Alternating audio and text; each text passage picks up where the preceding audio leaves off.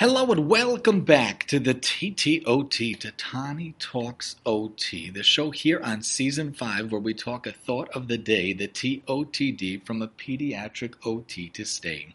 OT, of course, standing for occupational therapy, as I am a pediatric occupational therapist by trade. OT, of course, also standing for overtime, doing it aside from the day job, working for the city, and OT standing for hopefully on target talking different topics, suggestions, tips, and the like from my own life that could hopefully help you or someone you know. This is our last episode before our spring break, before our little spring hiatus, God willing, a week or so, and then God willing, we'll come back, make it to the end of the school year, Mirz Hashem, God willing, and then take our big summer hiatus before season six. As you know, Hopefully, you know, Passover, Pesach is about to come. This holiday is a wonderful holiday, a terrific holiday, but takes a lot of work and a lot of preparation. Starting with a few weeks ago, where I swiffered down the basement accessible areas, if you know what I mean. If you have little kids, you know what I mean. Lots of stuff all over the place. Sweeping down with the Swiffer the attic areas as well on the floor, and then sweeping down the bedrooms and uh, swiffering down the bedrooms, really on the floors, and then sweeping down the main floors. And then last night I swept down the floors again and one under one of the couches, and that's one aspect. But the real aspect is turning over the kitchen, as we call it. That's a little bit of a tough one. So you wipe down the counters, you clean off the counters with the soap or whatever you use to make it nice and clean, and then we cover it with this very cool plastic material that we got last year boil out the kitchen sinks with boiling water from the kettle and burn out the burners on the stove top and burn out the oven after cleaning it down and letting it burn. This year we did it for two hours and clean out the, the vent fan and clean out the fridge shelves and the freezer shelves and put down nice fancy liners that I found on Amazon. So that is a wonderful thing. So that is how we get that done. And then, of course, we, we mop down the floors again. And we want to make sure to be involved to get the house ready. We want it to be nice and clean, free of leaven, free of chametz. Passover itself, a very interesting holiday. How we were taken out of Egypt many years ago when we were enslaved into Egypt. We were being controlled and we were enslaved by Paro. And he made us build up and, and rebuild Par- uh, Ramses and Pitom. Contrary to popular belief, the Jewish people did not actually make the pyramids. That was there from long ago, even before we got there.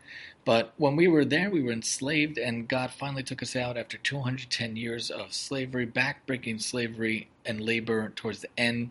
And God passed over our houses when the 10 miracles of the ten plagues came, you know, blood, lice, frogs, and all those. The last one was the death of the firstborn. God passed over the houses of the firstborn of the Jews and saved them, allowed them to come out to freedom. So it was a wonderful, wonderful miracle. You know, the, the Jewish people back in the older days took the God of the quote unquote God of the non Jews, of the Egyptians, the, the goat, the calf, and basically slaughtered to put the blood on the doorpost as a sign. Very interesting things involved. So Passover, we think about the matzah. We didn't have time for the leaven to, to rise, for the dough to rise, and therefore we eat those matzahs. We remember those matzahs, and each aspect of the holiday, we remember different things. We have a seder plate and a seder where we talk about our history, how we were brought to freedom. We think about the bitter herbs, the bitter tears that we had from the terrible years there with the maror, which is bitter. We think about the salt water from the bitter times. We have the charoset, reminds us of the bricks and the mortar, and they used to bury the babies. God forbid, we should never know from such things. We think about the matzah, the lamb itself, which is indicative of the matzah. There used to be an actual korban sacrifice back in the day. We think about the egg, about the aspect of how life went in a circle, how God took us out and God took care of us. We think about the roasted shank bone, about the, the goat as well. And we have a whole wonderful Seder, a wonderful aspect. Uh, the father, the husband, the married father wears a, a white kittel, a white garment, as I wear. We have these pillows where we lean. And it's a very interesting, very beautiful holiday. It takes a week or so. There are intermediate days that are festival days that are not exactly like regular weekdays, but not exactly a holiday either. We also set up to cook in advance, and we have all these different pots and pans because they can't touch chametz, they can't touch the leaven, they can't touch these not kosher for Passover things. So there's kosher for Passover products. I myself try to find all the the aspects of the products that could be substituted. So pancake mix and pancakes and waffles kosher for Passover, and of course the meat and the chicken and the milk and the and the, the yogurts and the chicken nuggets and noodles, all kosher for Passover. Try to find snacks that are kosher for Passover. Try to make it uh, functional for the children and for the families so that they can still eat regular stuff. I myself love to make matzah brei, which is basically like matzah with eggs and some uh, some syrup once you make it on the stovetop is the best way to make it, but you could bake it too apparently.